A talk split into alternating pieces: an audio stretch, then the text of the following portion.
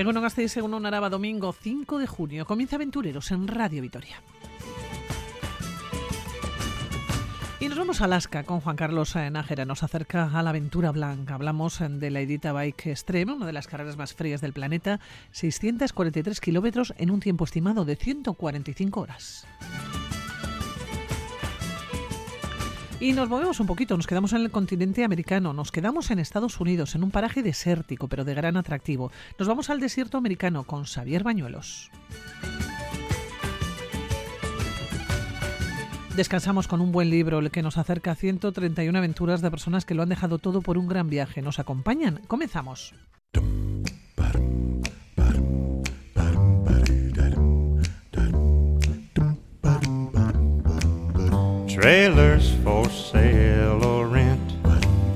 Nuestro invitado es de esas personas inquietas con muchas ganas de aventura, con un puntito de inconsciencia. Ha participado en las carreras de bicicleta de montaña más duras del mundo, ha atravesado el desierto australiano y se ha retado con temperaturas de 50 grados bajo cero en la Edita Bike Extreme de Alaska.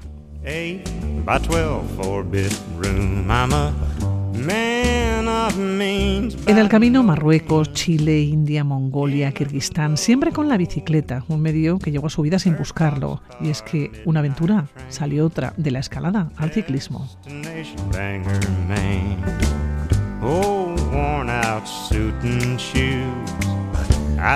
Y hace unos días le recuperábamos en una charla aquí en Gasteiz, en el estadio, sobre viajes en bicicleta y la mochila, concretamente presentando un documental sobre su paso por la Edita Bike en Alaska. Hoy, mm, después de un tiempo sin charlar con él, vuelve a este programa, este programa que es su casa, ¿eh? Aventureros. Es de esas personas además que siempre están y que siempre te atienden con la mejor de las disposiciones. Eso sí, probablemente pensando cuál va a ser el siguiente reto de su vida.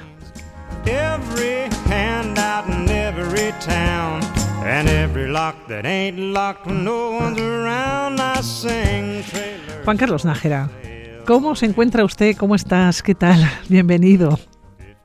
Pues divinamente, joder, estando contigo y, volviendo a, como tú bien decías, a, este programa que, que casi casi eh, es un tiene un trocito en mi corazón también. Sí, bueno, un programa, fíjate, que nació hace 13 años y que nació contigo también, ¿eh? Juan Carlos, en aquellos eh, primeros tiempos, en aquellos primeros meses, venías... Eh, cada 15 días venías a este programa y nos hablabas de cualquiera de los países, de los lugares, de las aventuras, ¿no?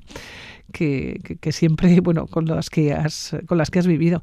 Y hoy volvemos a recuperar una de estas aventuras que te ha acompañado durante mucho tiempo. ¿no? Eh, hablamos, tú lo has denominado así la aventura blanca, y es porque nos llevas directamente hasta Alaska, una de las experiencias más frías del mundo. Si te pregunto ahora qué recuerdas de esta aventura, qué es lo que refleja este documental, te digo porque luego me vas a contar que tú Alaska has ido unos cuantos años, has estado unas cuantas veces, pero concretamente este documental, ¿qué recuerdas de la aventura, Juan Carlos? No sé, a ver, yo fíjate que será de los lugares que más he sufrido en mi vida y sin embargo siempre lo guardo con un recuerdo agradable, con, con buenos momentos, con, con encuentro con amigos, con solidaridad. O sea, ya te digo, es, es un poco una cosa rara en cuanto a que, eh, joder, eh, el sufrimiento que he pasado allí no, no guardo nunca. Yo recuerdo, recuerdo hace muchos años, eh, una noche había una aurora boreal, boreal preciosa y yo estaba en medio de un lago, cada paso que daba oía cómo crujía el, el hielo y, yo no soy muy devoto, ¿verdad? Pero yo decía, ay Virgencita, que si salgo de esta, que no vuelvo en la vida. Y, y bueno, pues afortunadamente salía y al año siguiente estaba allí otra vez. Es que tus promesas no se cumplen, Juan Carlos. Ya, ya, por eso, por eso, pero y mira que tendría que estar agradecido, ¿eh? Pero, pero, pero bueno, eh, son son promesas que haces, pues en esos momentos, como cuando dices eh, que te sobran unos kilos y dices a partir de mañana empiezo y, sabes que llega al día siguiente y, y no empiezas, ¿no? Y no empiezas y pues esto es igual, pero bueno. Oye, tienes la sensación, fíjate, ahora que has mencionado que, la suerte ¿no? que, has tenido y, en situaciones que te has encontrado, que, eres como un gato, que tienes siete vidas. No, no, déjate, déjate, que no, que no tengo ningún interés. Con tener una y, placentera y larga, me conformo. Pero mira que te la has jugado, Juan Carlos, a lo largo de la vida, ¿eh? Sí, sí, yo, yo recuerdo mi pobre madre, que todavía vive, ¿no? Pero, pero de, hace años que me decía, hijo, pero ¿por qué no juegas a fútbol como todos los niños? Y digo, pues, pues es que no, no, no me gusta, pero sí, sí que es cierto que siempre me han llamado la atención mm, deportes considerados de riesgo, ¿no? Que luego, que luego realmente, si los practicas bien, tampoco, hombre, sí que sí que puede tener más riesgo que un partido de fútbol. Pero, pero bueno, que, que bien, bien practicados y tal, pues, pues tampoco tienen por qué ser una locura en principio, ¿no?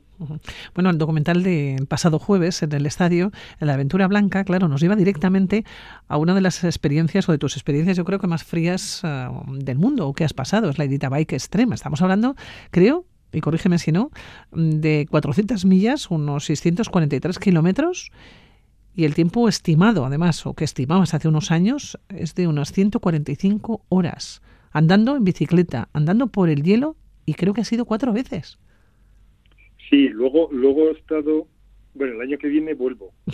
Eh, he estado inscrito este año, pero pero finalmente no, no pude ir con todo el lío de la pandemia y tal. No, eh, el año que viene sí que sí que estoy inscrito porque además me han guardado la, inscripción para el año que viene. Pero luego eh, sí que es cierto hace a ver en Alaska la última vez que estuve fue en 2018 y luego no eh, no, ya, ya, no, sí, 2018. 2018, sí, sí. Es que, pero luego posteriormente en 2020 estuve en, en el Yukon, en otra, también en Canadá. En, Canadá, también, pues bueno, con temperaturas de 52 grados bajo cero, el mismo concepto, quizá, quizá una prueba más, más dura. Ahí me tuve que retirar porque se me empezaron a congelar los, los dedos quizá una prueba más dura para la bici, porque de hecho estábamos participando dos o tres bicicletas, eran todo atletas a pie, porque los grandes desniveles que hay, pues hacen que, para la bici sea prácticamente eh, insalvable. Entonces tienes que ir empujando la bici todo el rato. Eso unido a que en ocasiones por la, las condiciones de la nieve no, no están en su mejor estado, pues bueno, pues al final eh, estaba todo el día andando. Digo, coño, pues para esto me vengo con esquís y, y disfruto más, ¿no? Porque para ir empujando la bici, sabes que en, una, en este tipo de pruebas, pues bueno, hay muchos condicionantes y quizá lo más importante no es andar en bici. Tienes que estar bien físicamente en general y luego sobre todo tener la, la cabeza bien amueblada, ¿no? Porque pasas de diferentes estados, pasas de, ser el mejor del mundo mundial al más mierda de los mortales en cuestión de segundos. Entonces, bueno, pues ahí el, saber sobreponerte ante las dificultades es un poco la clave. Eh, claro, Juan Carlos, hablamos de días y noches. También hay que descansar. ¿Cómo descansa uno en el hielo, encima del hielo, con la bicicleta en el hielo y como bien decías en alguna ocasión, ¿no? Oyendo cómo se va rajando, ¿no? el, lago, por ejemplo. Quiero decir que, mm, que es complicado y además son unas temperaturas, pues decías, en Canadá, 52 grados bajo cero. ¿Cómo puede descansar una persona? ¿Cómo puede dormir? ¿Cómo puede estar eh, preparado para el día siguiente volver a coger la bicicleta? Cuando digo el día siguiente, unas horas más tarde, ¿no? Hombre, a ver, eh, tal y como decía el otro día, eh, es cierto que el material ha cambiado muchísimo, ¿no? entonces, bueno, pues ahora hay materiales de, protección invernal que, pesan o abultan mucho menos de los que de los que había antes entonces pero vamos eh, la, la, la, base es la misma yo por ejemplo pues bueno suelo llevar eh, un serrucho y bueno, pues cuando ya veo que si puedo llegar a un checkpoint, pues trato de llegar a un checkpoint. Y si no, pues cojo, eh, empiezo a cortar ramas de un pino, tal, me hago una cama, luego sobre esa cama echo unas esterillas, eh, te haces algo de fuego y tratas de dormir, pues eso, pues, pues dos, tres horas para, para continuar. Ahora bien, eh, claro, pues tú piensas que yo la, primera vez que fui a Alaska fue hace treinta y tantos años y, y bueno, pues ahora ya el planteamiento no es, o sea, yo ahora ya voy más con la idea de disfrutar que, que de ganar incluso, sí.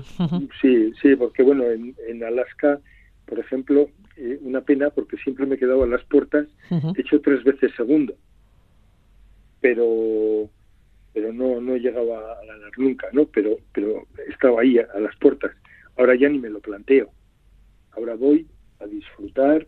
Me da igual tardar tres días que seis, pero lo que quiero es, bueno, pues eh, si, si todo va bien en el mes de julio cumplo 60, pues bueno, pues seguir disfrutando de lo que he disfrutado toda la vida, de la naturaleza, del deporte, de, bueno, pues eh, y ha cambiado eso, los objetivos. ¿Cómo es la, naturaleza en Alaska? Porque cuando estamos pensando en todo hielo, eh, todo frío, no lo sé, ¿qué, es lo que uno se encuentra? Porque cuando vas en bicicleta te da tiempo a disfrutar. A ver, te da tiempo porque vas muy despacio. Eh, o sea, normalmente la bicicleta yo siempre digo que es uno de los mejores de los mejores transportes para viajar porque te permite, por un lado, eh, poder cubrir grandes distancias, pero luego por otro lado llevas una velocidad que es lo suficientemente lenta como para poder ver y disfrutar de lo que estás viendo.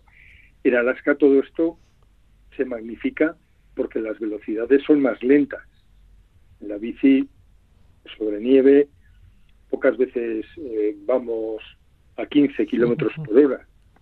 Entonces, bueno, eh, yo la verdad es que a veces me lo pregunto, cuando estoy allí me lo pregunto y digo, pero ¿qué, qué le estoy viendo yo a esto? ¿Qué se me ha perdido aquí, no? Y es aburrido, porque, porque claro, eh, empiezas a ver eh, el mismo paisaje durante horas, horas, horas.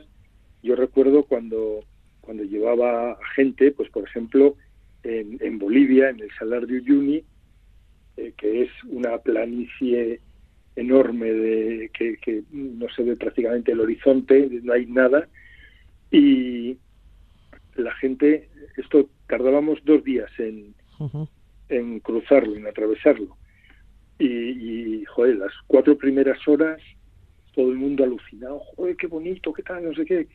Al día siguiente, eso que parábamos a dormir en una isla ahí, y al día siguiente ya estaban preguntando, ¿y cuánto falta? Porque, pues bueno, pues al final todo, todo por muy bonito que sea... Te termina cansando, ¿no? Sí, sí, y, ya te digo, yo me he preguntado muchas veces en Alaska, digo, ¿pero qué, qué pinto yo aquí haciendo el gamba? Pues si, si esto es todo el rato igual.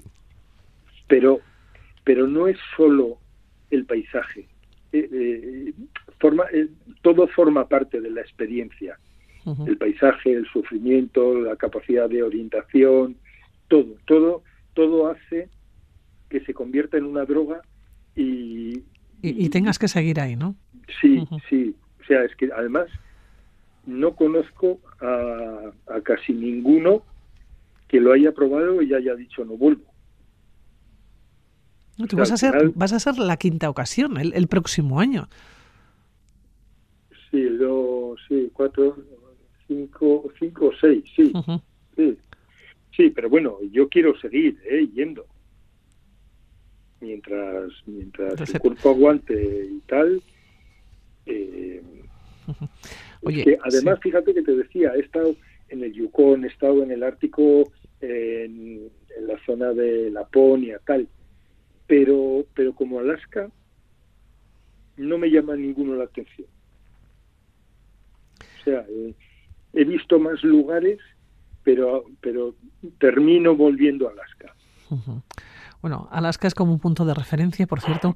Eh, me contabas hace, hace unos años me contabas en estos mismos eh, micrófonos eh, la aclimatación ¿no? de una persona a esas eh, temperaturas, 50 grados en bajo cero. Decías, no, es que yo en invierno, para prepararme, duermo en el balcón, en la terraza. Juan Carlos. Ahora ya no. Ahora ya no, ¿no? Ahora ya no. Ya no, porque además, ¿en qué hora lo dije? Sí, hace, dos años, creo, tres años, nos decías en estos micrófonos. ¿Cómo, te, ¿cómo te aclimatas? Claro, sí. Me, me, lo han recordado eso, pero vamos. oh, eh. Eso, vamos, doy fe que Radio Vitoria lo oye todo el mundo, ¿eh? Porque en qué hora dije nada que dormía en el balcón, porque vamos, me lo, me lo han repetido y, y bueno, pues la verdad es que sí, sí, ahora ya no, ¿eh? Pero te tendrás que volver a aclimatar. Quizás para el próximo año tendrás que pasar muchas noches en la terraza. No, no. Además, ahora como vivo en Bilbao, pues aquí no hace frío, joder. pues tendrás que volver, tendrás que volver a Vitoria, Juan Carlos. Sí, para acostumbrarte ya, bueno, a, una poca temperatura, ¿eh? que aquí tenemos más temperatura desde luego que en Alaska y de muchísimo menos. Tendrás que volver a preparar eh, y desde luego después de haber visto, ¿no? Hace, hace dos días, hace tres días, el pasado jueves, este documental, eh, La aventura blanca. Oye, cuando lo vuelves a ver, el documental, eh, ¿qué es lo primero que piensas? ¿Las ganas que tienes de volver? ¿Las imágenes te vuelven a la cabeza? ¿Recuerdas algún momento? Qué va, lo único que me llama la atención es... ¿La bicicleta? Moreno, con pelo y... o sea, es, lo único que digo, joder lo que he cambiado, Dios mío. bueno, el paso de los años es lo que tiene también, Juan Carlos. Sí, sí, es, lo que hay, ¿no? No has perdido las ganas de aventura. Lo que era y en lo que me he convertido. pero vamos. Así que, no, pero bien, a ver, la verdad es que, hombre, ya como lo he visto tantas veces, pues no, no me. Sí que a veces recuerdo situaciones de las que estamos viviendo o sea, de, las que estoy viendo, de, pues bueno, de cómo las viví, ¿no? Y, bueno, pues de, ya te digo, en momentos que nos hemos reído mucho o tal, pues porque, a ver, sufres, pero también te ríes. O sea, eh, al final disfrutas, estás haciendo lo que te gusta. Bueno, tiene un punto de adrenalina, desde luego, que, te llama. Por cierto, Juan Carlos, que es que el tiempo se pasa tan rápido que nos vamos a tener que despedir. Eh, siempre, siempre me pregunto, ¿nunca te has encontrado? No sé si siempre cuando estamos pensando en los hielos, ¿no? Y en el Ártico y mm, Laponia has mencionado, ¿no? Y, y esos sitios tan fríos, ¿nunca te has encontrado con un oso polar? No, porque en esas zonas eh, no hay osos polares. He visto lo más así que, he llegado a ver ha sido lobos, pero pero osos polares no, no en esas zonas no hay. Bueno, lobos solitarios como tú, cuando estás allá con la bicicleta. Sí, sí, igual soy yo más peligroso que el lobo, ¿eh? así que tampoco, pero bueno. Bueno, Juan Carlos, que es un placer como siempre ¿eh? volver a charlar contigo. Que te vaya muy bien, estaremos muy pendientes de esas nuevas aventuras y sobre todo el, próximo curso, el próximo año, aunque yo decía al comienzo que seguro que mientras estabas hablando conmigo ya estabas pensando en los siguientes retos ¿no? de tu vida, en los siguientes eh, viajes que serán con bicicleta o sin ella, pero bueno, que te deseamos lo mejor. Juan Carlos Nájera, que siempre es un placer, que un besito desde aquí. Pues nada, muchísimas gracias, otro besito y ya sabes que tú me llamas y, lo dejo. Y lo dejo todo.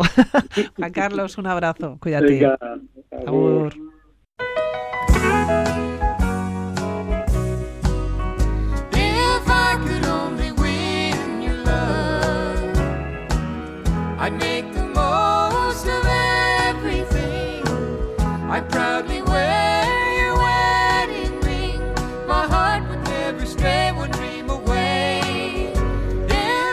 Estados Unidos es un país inmenso. Su geografía es un descubrir constante de paisajes, paisajes bellos y muchas veces espectaculares.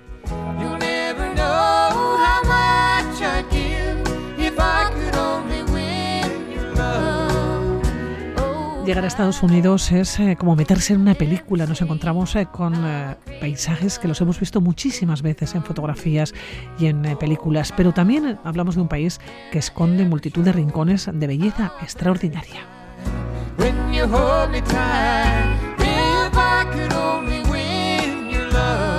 Algunos de estos lugares se convierten en los sitios secretos mejor guardados y de uno de ellos vamos a hablar. Xavier Bañuelos, ¿cómo estás? Bueno, buenos días. Bueno, ¿dónde nos llevas hoy? Creo que nos llevas a Arizona y nos llevas al desierto. Sí, bueno, es a uno de esos rincones que solo se descubren si se patea el país con tranquilidad, ¿no?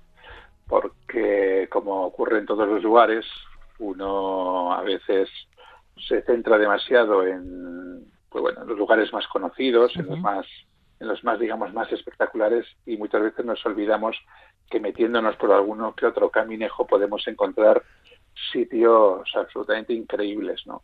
La verdad es que Estados Unidos es un cajón lleno de sorpresas, ¿eh? en forma de estos rincones naturales que son tan, tan desconocidos como increíbles. Y en este caso nos vamos a ir al noroeste de Arizona. ¿eh?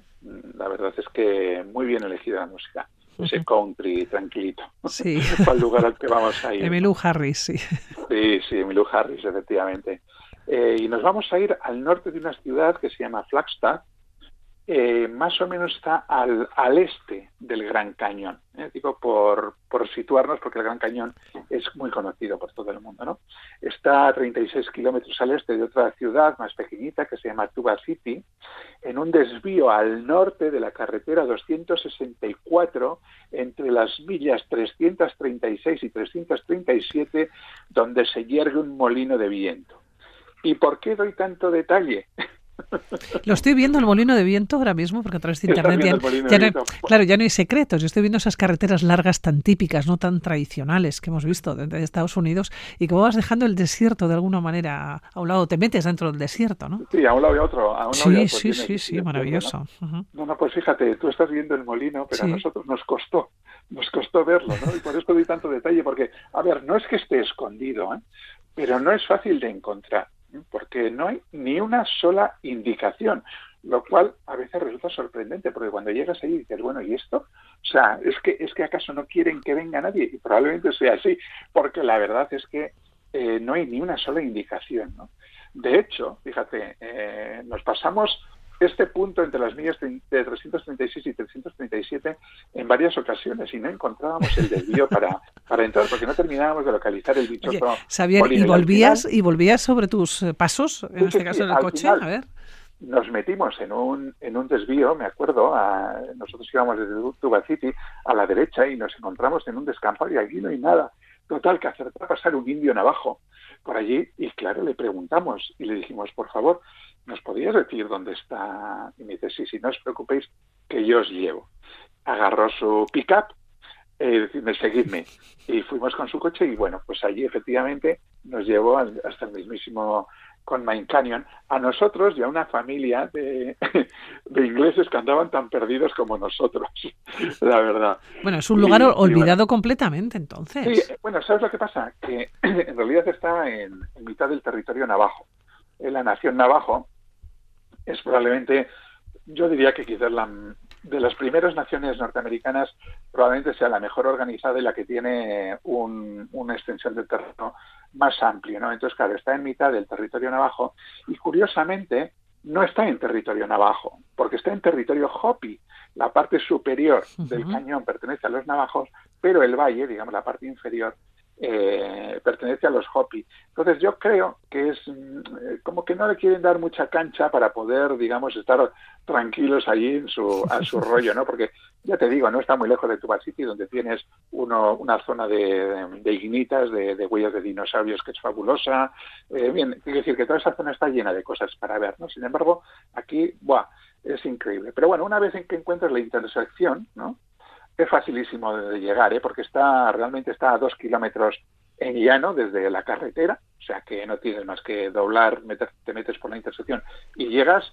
Eh, y bueno, ya te digo, puedes ir en coche o puedes ir andando. Ahora, eso sí, si vas en coche es mejor llevar un sub o un 4, un 4x4 porque el piso es de arena y bueno, pues eh, tienes peligro de quedarte pues clavado, ¿no? Pero vamos, dejas el coche allí, vas andando, te vas dando un paseo y llegas al mismo borde del Coleman Canyon. Oye, me comentabas que es sinónimo de soledad, ¿no? Entre belleza natural, desnuda y salvaje. Y es que las fotografías nos encontramos con el desierto, pero es un desierto amplio, es, es muy grande en principio, ¿no? o, da, o da la impresión y es como, no sé, perderte en el tiempo, ¿no? Las típicas llanuras estas norteamericanas que parecen no tener fin que tú vas caminando, vas caminando y de repente parece que, que la, tierra se hunde.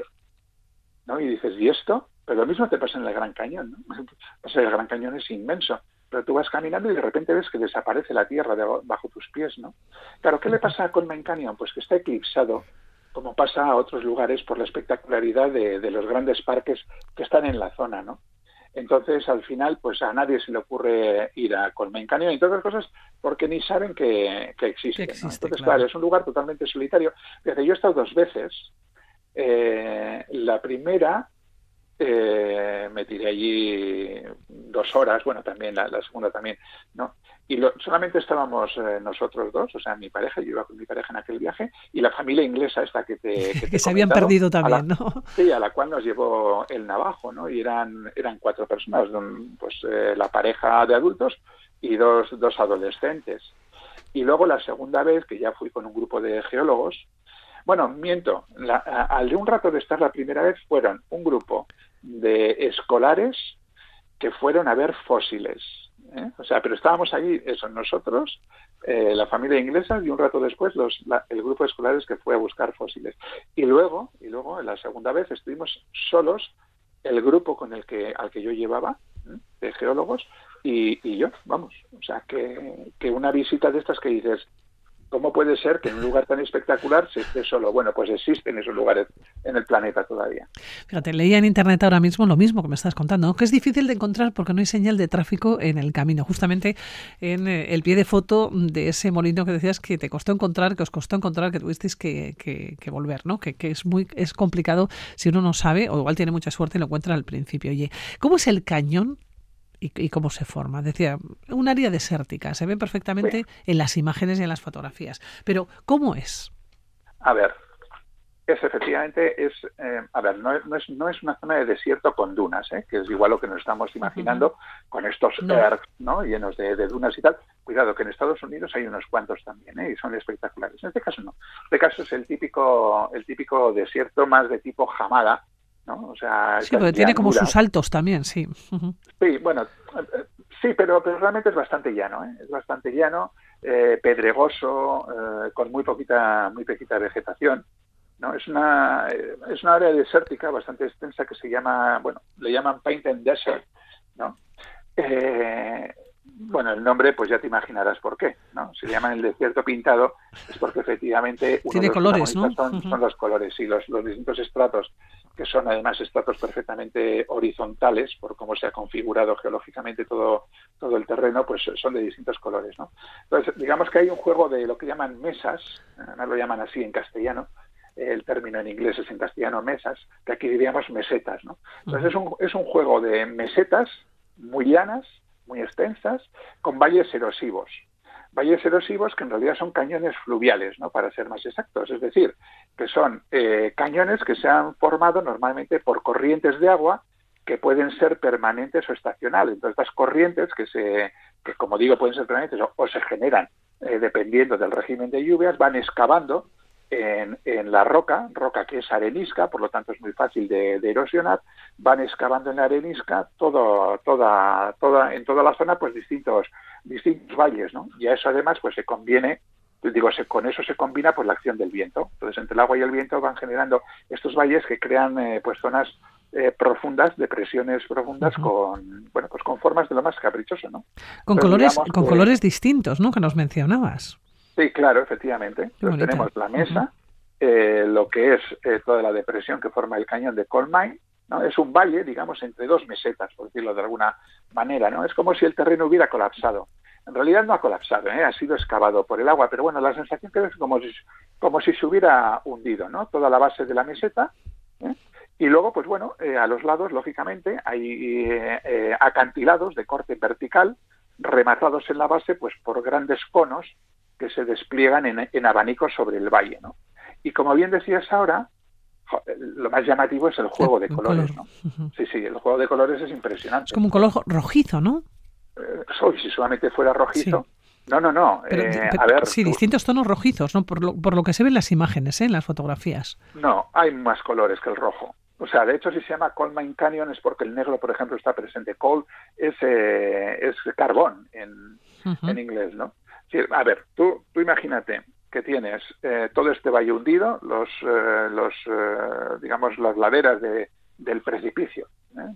no sé, tampoco es un precipicio inmenso, no son mil metros, que serán eh, 100 metros de, de, caída más o menos, ¿no? Y claro, y tú en ellos vas subiendo todos los estratos horizontales y cada estrato tiene un color diferente. Pero no solamente eso, porque además hay otras formaciones y en ellas también se van viendo los estratos. ¿no? Entonces tú tienes colores que van desde el blanco hasta el negro pasando por toda una variedad tremenda de rojos. ¿Por qué? Bueno, pues porque por la distinta composición que tienen estas areniscas. ¿eh? Pues el rojo tiene una composición férrica, el negro tiene, tiene carbón, etcétera. ¿no? Por ejemplo, el blanco, pues es lo que se llama arenisca Cow Springs, ¿no? Es el tipo de formación y son blanquecinas. Uh -huh. El rojo, pues es, eh, no, fundamentalmente es hierro acarreado por el agua que se infiltra en la roca, ¿no? Pero luego también hay otro rojo, que es lo que se llaman las rocas clinker, que se produce por oxidación de las areniscas y las arcillas que rodean precisamente todo el carbón, el carbón enterrado, ¿no? En, eh, cuando este cuando este combustiona. Entonces se oxida y se forma un rojo de un, de un color diferente. Oye. Y luego está el negro, sí. que son capas de, de carbón formadas nada menos que hace 100 millones de años en lo que eran marismas costeras, es decir, todo esto era mar, ¿no? y donde se acumuló una tremenda cantidad de, de materia orgánica, fundamentalmente árboles y otras plantas. Y luego está el verde que ya es el verde de la vegetación. ¿no? Ya, bueno, ya, el verde se ve poco, ¿eh? En la fotografía el verde ya eh, apenas se puede eh, se puede describir. Por cierto. Pues ya te enseñaría yo sí. fotos para que vieras efectivamente los rojos, los naranjas, los negros, los grises. Sí, los la, blancos. la, variedad de, de rojos se, se, ve muy bien, incluso los marrones sí. también, ¿eh? Pero es el dominante, claro. y el negro. Te iba a comentar que una vez que llegas allá, que llegas al cañón, ¿qué puedes hacer? ¿Hacemos senderismo? Eh, ¿Podemos entrar allá? ¿Tenemos que pedir permiso a alguien? Porque has mencionado los navajos, pero has mencionado también a los Hopi. Sí, claro. Y además es curioso porque la parte, ya creo que lo he dicho, ¿no? Que la parte sí. superior pertenece a territorio navajo y la parte inferior pertenece a los Hopi. A, a la reserva, a la reserva Hopi. Sí, sí, por allí hay una cantidad tremenda de hacer senderismo, ¿eh? tanto por arriba como por abajo. Pero sí que conviene, y es verdad, que sobre todo si bajas al valle, eh, pedir, digamos, el consentimiento de, de los Hopi, ¿no? Hay, bueno, pues hay unos unas, unos centros de información donde tú vas y bueno dices oye que voy a ir y tal y entonces ellos te dan digamos el permiso formal teóricamente se puede ir pero bueno es mejor pedir y pedir el permiso formal no y es muy bonito además porque aparte de lo que es el valle y de serlo y de los acantilados pues está todo lleno de, judús no porque claro eh, el, el, agua va formando sus caminos se van quedando eh, digamos zonas como de, bloques de, roca altas muy mm, eh, aisladas, ¿no? Y claro, a, partir de ahí el aire va haciendo de lo suyo, ¿no? Y entonces eh, se van creando judús, en castellano se llaman chimeneas de hadas, ¿no? Uh -huh. Que son como pináculos muy altos donde se produce lo que se llama una erosión diferencial, es decir, los distintos estratos tienen distinta dureza. Entonces la, la roca, digo, el, el, el agua y el viento actúa y erosiona de forma diferente, ¿no? De forma que erosiona más unas partes que otras y se crean como, como torres, ¿no? Que son pináculos muchas veces en la parte superior como si tuvieran un sombrero, ¿no? De ahí lo de chimenea de hadas, ¿no? Y, de, y también pináculos con sombreros, se llama de, de, de, de muchas maneras, ¿no?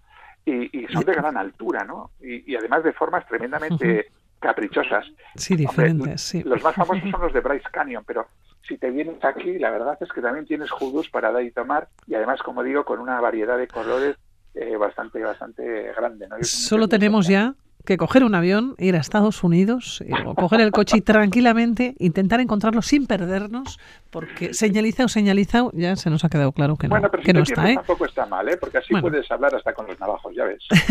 está muy bien. Xavier Bañulos, que nos despedimos. Cuídate mucho, un besito. Agur. Muy bien, agur. agur, agur.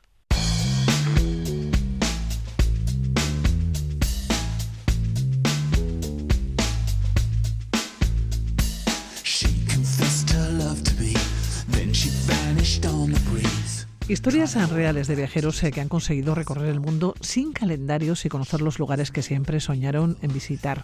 Les hablamos del libro de los grandes eh, viajes, que combina la inspiración con la realidad y se adapta a todos los soñadores decididos a realizar un gran viaje.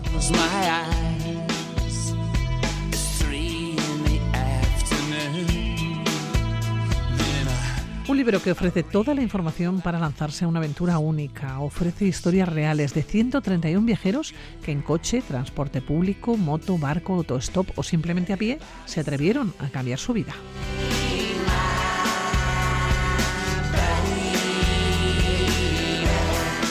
Sus autores son Itziar Marcotegui y Pablo Strudel. Eh, ellos han elegido el viaje como forma de vida, casi una década reuniendo centenares de amantes de los viajes en sus jornadas de los grandes viajes, que han compartido sus experiencias recorriendo el mundo sin prisas y a veces sin billetes de vuelta.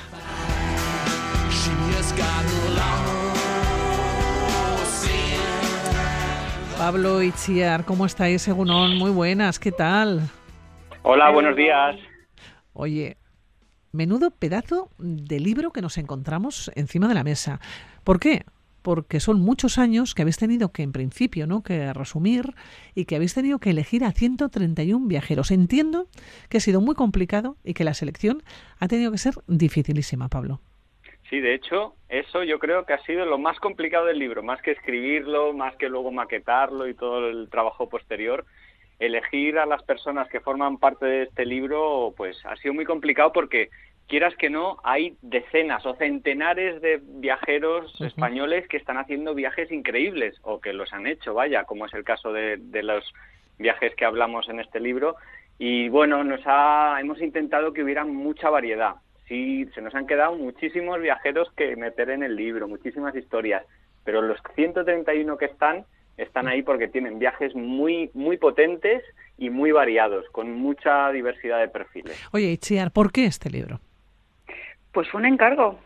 Eh, vino una editora del Lonely Planet a las jornadas de los grandes viajes, salió entusiasmada con el ambiente que se respiraba, con la inspiración que, que palpó en, en, el evento y dijo, vamos a hacer un libro. Y nosotros, pues claro, nos pusimos manos a la obra y reunimos las historias de, de, viajeros precisamente porque, al igual que en las jornadas de los grandes viajes, lo que nos parece interesante es poder ofrecer referentes de gente que es normal, como tú, como yo, como tu vecino de arriba, que un día pues decidió dar el paso y hacer un, un, viaje largo, ¿no? Porque muchas veces creemos que lo que falta precisamente es eso, referentes, ver que hay alguien que con tus circunstancias ha hecho eso con lo que con lo que sueñas. Bueno, para quien lo sueñe, evidentemente. Viajar no es tan fácil como parece, nos contáis, o al menos viajar dejándolo todo, alejándose de las rutinas y no es fácil tomar la decisión, Pablo. A lo largo de todos estos años, ¿con cuántas personas, con cuántos viajeros, viajeras os habéis encontrado eh, que han tomado la decisión que, como decimos, no es nada fácil porque hay que cerrar la puerta de casa porque y dentro de casa lo que dejas puede ser un trabajo, es una familia, son muchas cosas. Sí, es lo más complicado, tomar la decisión, el hecho de comprometerte con tu proyecto, con tu idea, con tu sueño y decir, venga, que sí, que lo voy a hacer y, y dar carpetazo a esas otras cosas que has mencionado que en un viaje largo hay que tener en cuenta, como son el trabajo, la casa, la familia, y, luego cuestiones ya de la planificación de un viaje largo, pues como son el tema de los visados, las vacunas. Es lo más complicado porque hacer un viaje durante meses o años, como es el caso de los que forman parte del libro, pues eh, exige unas renuncias al final, ¿no? Renuncias un poco a tu vida cómoda en tu ciudad, en tu entorno que conoces y demás, pero una vez toma la decisión, nadie de los que forman parte del libro, ni ninguno de los viajeros que hemos hablado ah, en las jornadas o que hemos conocido, nadie se ha arrepentido. Y esto es porque, claro, de repente disfrutas de tu pasión sin fecha de retorno o con una fecha de retorno muy lejos en el tiempo, ¿no? Lo creo que a todos los que hemos hecho un gran viaje lo que nos ha pasado es que eh, esas vacaciones de dos o tres semanas se nos quedaban cortas, ¿no? Que queríamos más y entonces, bueno, pues hemos encontrado el momento al final y la manera de decir, venga, aparco un poquito temporalmente mi trabajo o mi carrera profesional o, bueno, la situación que tenga y me voy a hacer lo que de verdad disfruto, que es viajar. Pero hay que volver, sí, tampoco suele ser fácil el retorno, ¿no? Tras meses e incluso años fuera del lugar de origen. Es que son como dos partes, ¿no? Eh, bueno, dos. Tiene varias partes. Primero tomar la decisión, luego ya dar eh, el paso de marcharte. Pero es que hay que volver. Sí, depende mucho de las condiciones en las que vuelvas. Es decir, depende mucho de si vuelves porque ya consideras que el viaje ha terminado, que te apetece volver, que te apetece regresar a tu familia, a tus amigos, a tu entorno, o si por el contrario regresas pues porque se te acaba el dinero o porque te has puesto enfermo por alguna circunstancia, ¿no? Eso hace que la vuelta pueda ser muy placentera, el reencuentro con todo eso que en, en ocasiones has echado de menos, o que te veas obligado y te quedes con la cosilla esta de que me hubiera gustado seguir. Entonces, quien ha vuelto, por ejemplo, o bien porque decidía que se acababa el viaje, o ha vuelto con un proyecto, o ha vuelto con ganas de hacer algo y de poner en marcha algo pues que le apeteciera hacer, ese regreso suele ser mucho más amable, mucho más agradable que quien vuelve sin, bueno, sin saber un poquito qué hacer. Pero bueno, el regreso también es, tiene una parte muy buena, ¿no? Que es eso, el, reencuentro, y eso siempre es bonito también. Bueno, esa es la primera parte, que es la fundamental, pero luego a la semana que ya te has reencontrado, has saludado ya toda la familia y has estado ya la cabeza pensando en volver.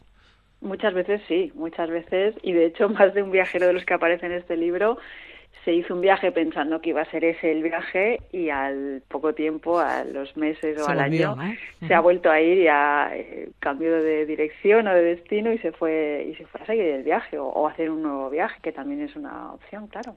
Hay una reseña que me gusta mucho del libro que dice que lo que demuestran las 131 historias increíbles recogidas en él es que los protagonistas no son héroes ni personas particularmente extraordinarias, sino gente normal sin superpoderes, Pablo. Sí, como decíamos antes, gente como tú, como yo, como el vecino de arriba, pero que sí que tenían ese componente o esa inquietud de viajar durante más tiempo.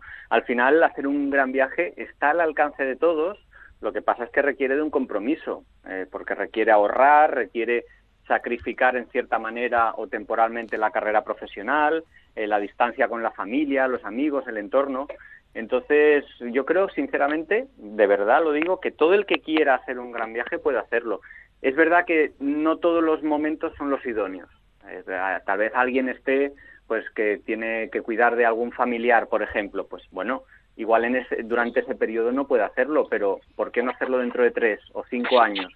Un viaje largo normalmente hay que planificarlo un poquito, al menos eh, para eso, para ahorrar, para ir soñando, para ir pensando qué es lo que más nos gustaría hacer. Entonces, bueno, no hay que precipitarse, pero tampoco dejarlo.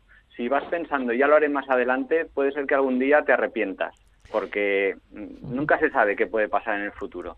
Y en esta elección o esta selección ¿no? de 131 personas se os han quedado probablemente muchos viajeros, muchos aventureros, aventureras en el, en el camino. Yo no sé eh, si pensasteis en algún momento, habéis pensado que esto puede tener una segunda parte.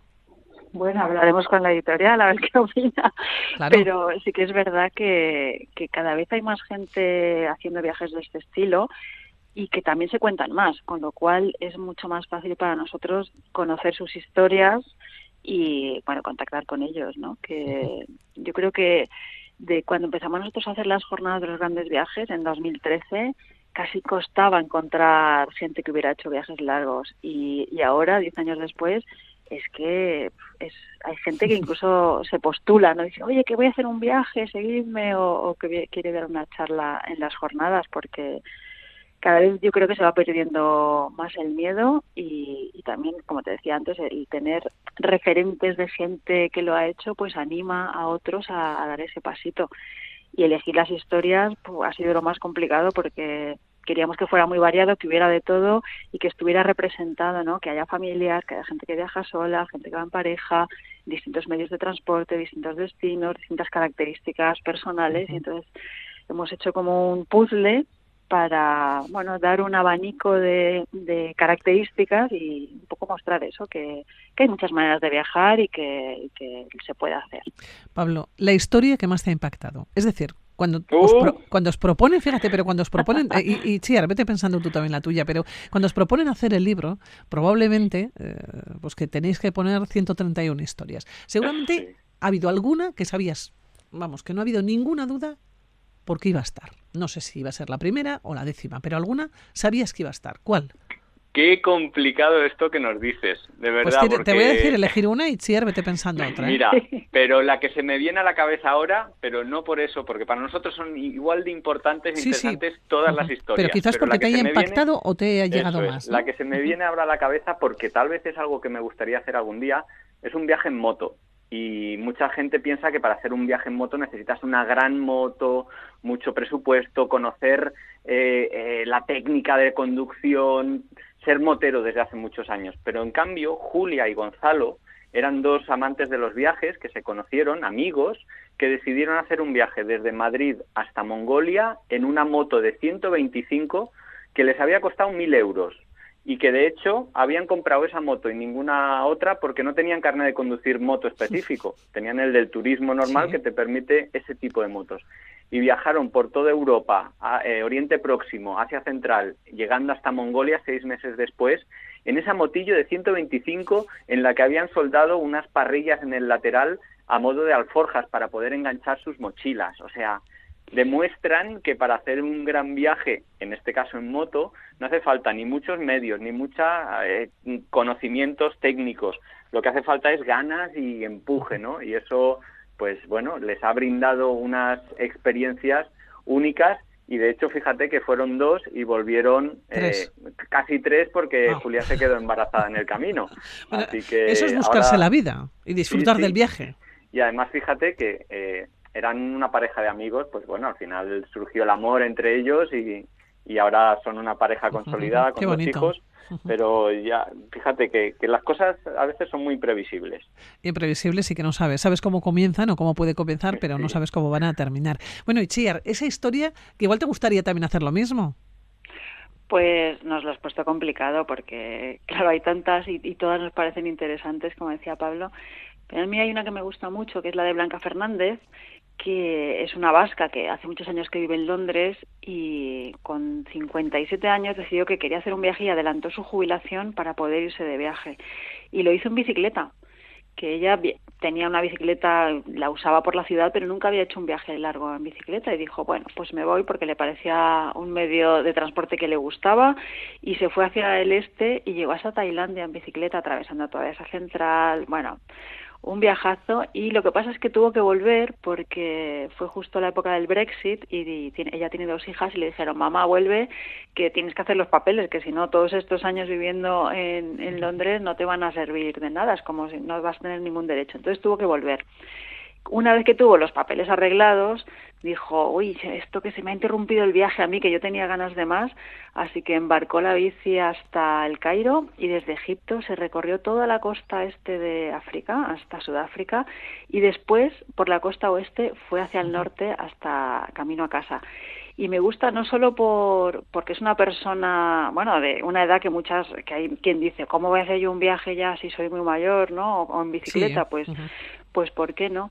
Y no solo eso, sino porque cuando ella cuenta su viaje, dice cosas que a mí me parecen muy bien, como que había tramos que le resultaban complicados y pues me cojo un autobús. No tengo que demostrar nada, no tengo que ser aquí una talibán de la bicicleta y hacer cada kilómetro en bicicleta. Si necesito tomar un autobús, pues lo hago, no hay ningún problema.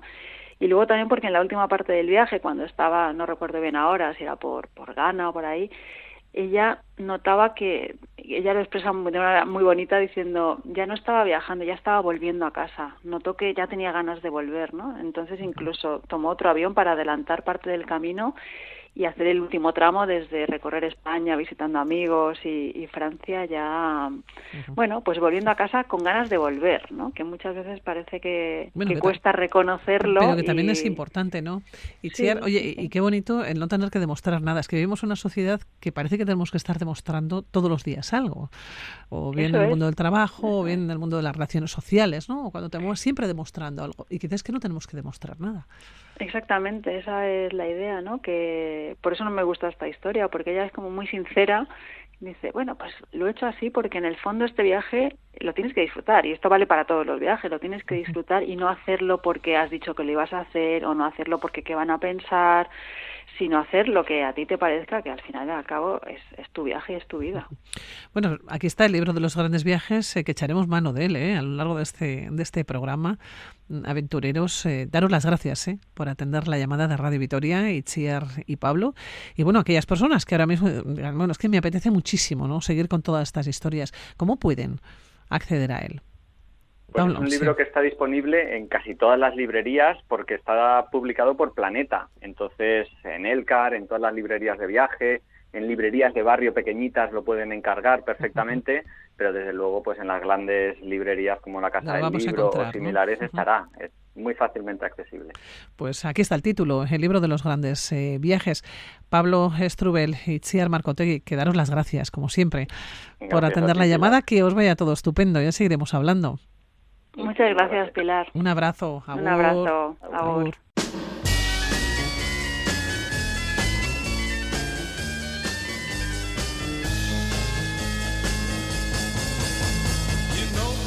would be untrue.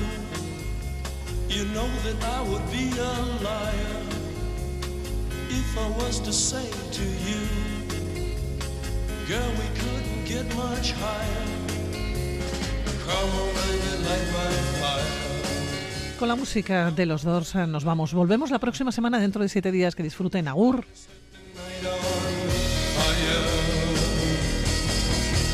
The time to hesitate is through. No time to wallow in the mire. Try now, we can only lose. And our love become a funeral pyre.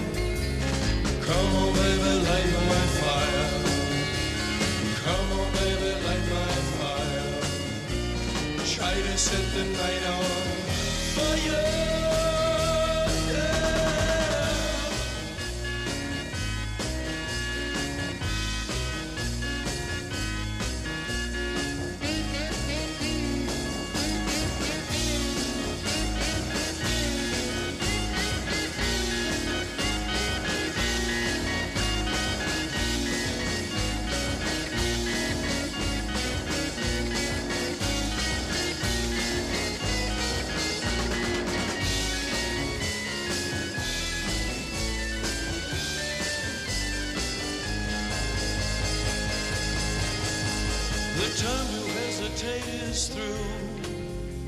No time to wallow in the mire. Try now, we can only lose. And our love become a funeral pyre.